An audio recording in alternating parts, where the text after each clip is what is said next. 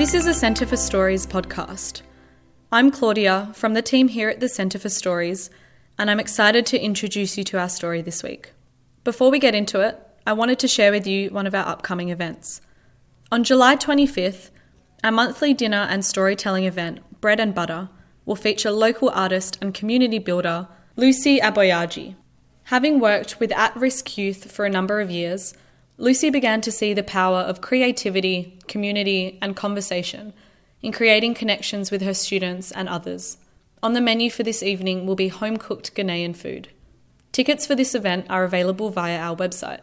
You will also find the details in the information section for this podcast. We hope to see you there. Today's story is part of our Roaring 90s series, a collection of stories from our community elders collected throughout 2018. This collection of stories features the memories of yesteryear, accounts of war, racism, technological triumph, assimilation, and social change. Vern Gooch is not quite 90, but his story was so special that we thought we'd make an exception. He was 86 when this story was recorded.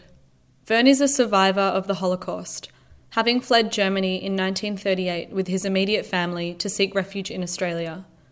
Here, he shares his memories of Germany before he left and what it was like growing up in Australia. My name is Vernon Leslie Gooch, but I was born Werner Ludwig Gottschalk.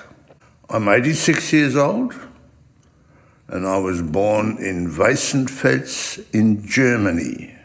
I came to Australia in 1938 uh, as a six year old um, and why? Because we're Jewish. That might be enough of an explanation. And my father had already been thrown in jail for telling a joke about Hitler and Goebbels. So he thought it was about time to get out if he could. My father told a joke which got him thrown in jail in 1936 already. In the long run, he said it was the best joke he ever told because it got him out of the country. It doesn't translate into English, and it wasn't dirty or rude or anything.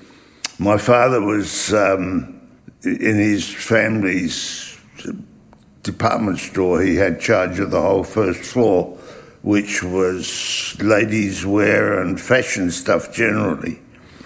He told this rather tame joke to one of his customers she went home and told her husband, because she thought it was very funny. He went to a lodge party meeting that night, told it to all his mates, and within 24 hours, my father was in jail. So, as I say, the best joke he ever told. My father had an uncle who came to Australia in 1888 on a sailing ship, uh, and he made the permit for us to come and there was my mother and father and myself and my grandmother, my paternal grandmother, because she was the sister of the uncle that was here. That's how he was an uncle. And um, that's the reason why we came to Australia. My mother actually converted from Luth- being a Lutheran to Judaism officially to um, marry my father and left all her family behind, sister and cousins and nephews, and but they were Catholics or Lutherans, so they all survived the war. But on my father's side, as I say, they had a, quite a large department store of the family, and uh, a lot of them got as far as Holland but then the war caught up to them and they all perished in the concentration camps. They got a pretty good hint that things were happening because this store was already Aryanized, as they call it, in 1936 when it was taken over or taken away from the family and somebody, some other family took it over and changed the name on it was run by the Nazis. We asked Vern whether his family was compensated for the department store. Nope. And it wasn't a small place either. I mean, they employed 150 people. So it was quite a large store. Vern's family was living contently in Germany until things changed rather dramatically. We had a permit to leave Germany. Actually, they said if you don't get out in six months, you ain't going. But you can't take any money with you. But there was nothing to stop us taking what these days you would call a shipping container, but it was a huge pine box size of a small container. So the family bought a complete dining room suite, bedroom suite, washing machines, bought 24 pairs of shoes for me in different sizes because they didn't know what they were coming to and other things that, well, they could sell. For instance, well, my uncle in Germany, my mother's sister's husband, he was an optician and had an optical shop, and he'd done all his training at Carl Zeiss, which is the famous lens and camera people. So we bought three Leica cameras with us to sell if necessary. And uh, we were allowed, well, there were four of us, and in Australian currency, we were allowed to take the equivalent of 25 pounds each. So we arrived here with 100 pounds and a carton or a big box full of all sorts of stuff. We asked Vern how his family coped with the move to Australia. My mother got a job pretty much straight away with a firm called Goode Durrant and Murray. They were in William Street in Perth because she was and had a big certificate that she hung up, a master milliner. And had done all the right training, and even she and her sister had had a millinery shop. So she got a job as a milliner. And my father had enough forethought that he'd bought a couple of agencies with him that he was, you know, to sell. One of them was from a Sydney firm of dress fabric importers, because that's all he'd handled all his life was silk and satin and all that. We arrived here on the 17th of July 1938, but my mother was too good she knew too much. Uh, the woman in charge of the workroom at Goode Durrant and Murray, um, what the English expression I think would be would white anted her to the bosses. And so they'd, in the meantime, made friends with a Jewish guy here who had a, quite a big frock factory.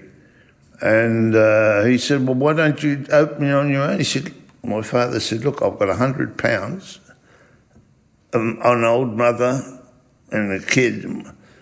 He said, Oh, I'll get you credit. There's no problem to get supplies. So, exactly a year to the day, they opened their own little millinery workroom. My mother and a, and a, a girl sitting stitching. Well, the first day I went to school, I was in trouble.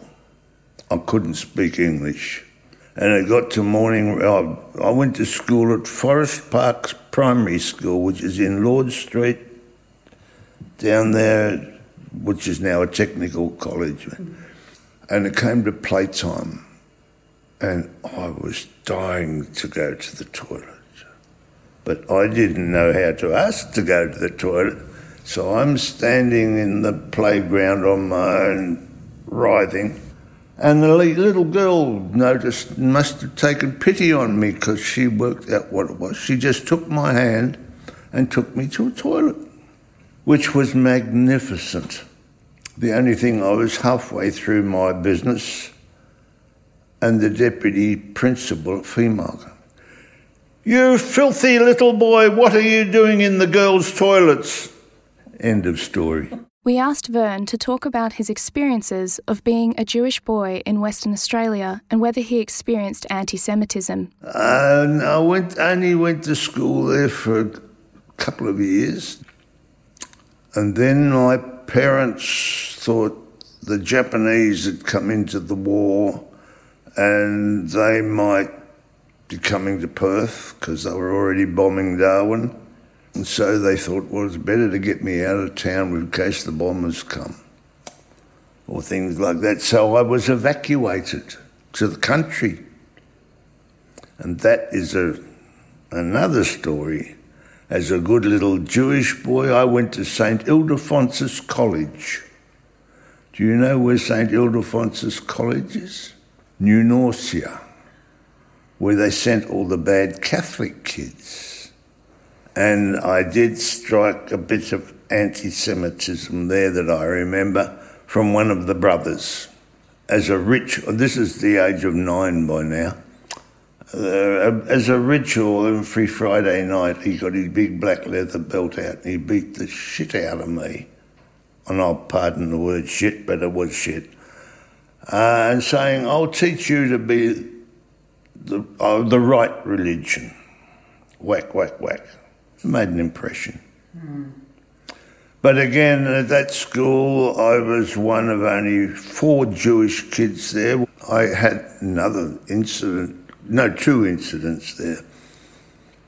On the first day of my schooling there and my last day. Well, on the first day, I arrived there and in March, week before my birthday, but school had already been going for a month. So I was taken into the headmaster's study. He was a very nice fellow, Brother Ethelred. He took me into his study and sat me down and welcomed me to the school, said all the right things. And he said, Now I need some details from you. And he said, What's your name? And I said, Gottschalk or Gottschalk, as they said here. Yes. And what are your Christian names? And he said, and this little nine year old jumped up on this big padded chair he was sitting and said, I haven't got any Christian names, I'm Jewish. So that was my introduction there. But by then I could speak English to the extent that I even won a spelling bee standing in front of the class. But again, my urinary tract came to play. I was standing there on a Saturday morning and I was dying. And I wasn't going to give in as to why they were dropping off on this spelling bee. So I eventually spelt the last word to win it and let go, and I wet my pants in front of the whole class. One of the monks at the monastery, he was into Jewish history and what have you, and he had a lot of Hebrew texts. And I'd gone to the Hebrew school here, which is Sunday school, and I could read Hebrew, but I had, didn't have the faintest idea what it meant. But he got me over to the monastery and asked me to read these texts to him because he could speak the language but he couldn't read it. So I got good food every now and again. But the great privilege out of that was in the chapel there they had a, a, well, a world famous organ. And in exchange for doing all this reading for him, he let me play the organ because I was taking piano lessons at the time. Vern explained that he anglicised his name when he was married. Before then, foreigners were unable to change their name during the war. We asked him whether he was the subject of any suspicion because he was German. It all started back in 1938 when my parents we were living in this Hut Street place, and they worked six days a week, and on Sunday it was time to do the washing and all this sort of stuff. My father sitting there in a pair of shorts and a singlet, and this big black car pulled up out the door, and two guys in suits, hats, big heavy boots got out. Kurt Gottschalk? Yes. Come with us. Police. And this is 1938. They dragged him off to Beaufort Street to the police station. And he was taken into a room there, and there was something. And the guy in charge said to him, I've been talking to the rabbi about you. You apparently are quite an intelligent man and you speak English. And we've got a lot of German miners working in Kalgoorlie we think something's going to happen in Germany very shortly. These miners are all writing letters home all the time, and we want to know what's in the letters. Would you be an interpreter for us? We'll pay you sixpence a page. All my father could think of sixpence a page means a packet of 10 turf cigarettes. he said, Yes, I'll do that. So he got the bundle of letters and translated them, you know, and it was all, oh, darling, I miss you so much and I wish I was there. And anyway, so that went on, and a year later, war was declared. 3rd of September 1939 was a Sunday. It was Father's Day. And again, my parents had been doing the washing. They were sitting out the front, again, having a cup of coffee. And the Black Maria pulled up outside their house. And two policemen got out. Just Kurt Gottschalk, yes, just grabbed him, singlet and chapped him in the back. And there were already about six German Jews, Czechoslovakian, the, the you know, suspect type people, and took him off to Fremantle jail. And they got pretty badly treated when they first got there. They stripped all the clothes off them, they hosed them down, and then stood them up against the wall and said, Now don't turn around till you're told. And there's these six or eight guys standing. And as my father told it later, he said, we could hear voices in the background. It was quite a large, long room, but we were told not to turn around, and we weren't going to turn around. And eventually, they said, "Turn around." And turned around. There was a sort of a card table at the other end of this long hall. There was a guy sitting there, and he looked up and he said, "Gottschalk, what the?" F- are you doing up there? I sent for you three hours ago. I need an interpreter. Vern's father would continue to work for ASIO and serve Australia as a land sergeant. His mother continued working on the family business. Both were strong contributors to the Jewish community in Perth. During this time, Vern finished his schooling and then continued to university. Went to UWA to study optometry, which was a course run at UWA, but it was run by the Optometrical Registration Board, and you spent uh, the first, it was a four year course, and you finished up with a Bachelor of Science degree. But it was part time because you had to do the first two years 800 hours a year, the last two 1,000 hours a year of sort of apprenticeship.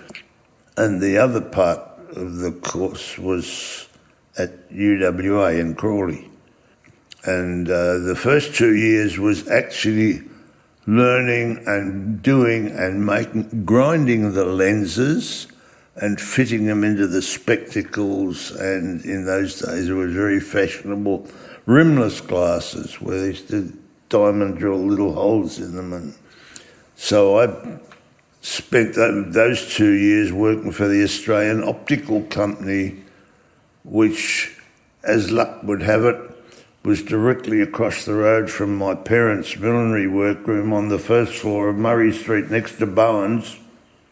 They could look out their window and see into our laboratory where the guys are grinding lenses by hand. And then I spent my final two years with Ben Sankin, the Sankin brothers had two optical places. But then I couldn't get a job because the National Health Scheme was starting in England and all the opticians from over there with their 10 years training and they were coming to Australia because they wanted to get away from the, the nationalised scheme and of course their British qualifications were recognised here. And so I went to work in the motor business for international harvesters and trucks. And they sent me off to a country town just north of New Norcia where I'd gone to school. You've heard of Moora? And I got sent to their agent up there.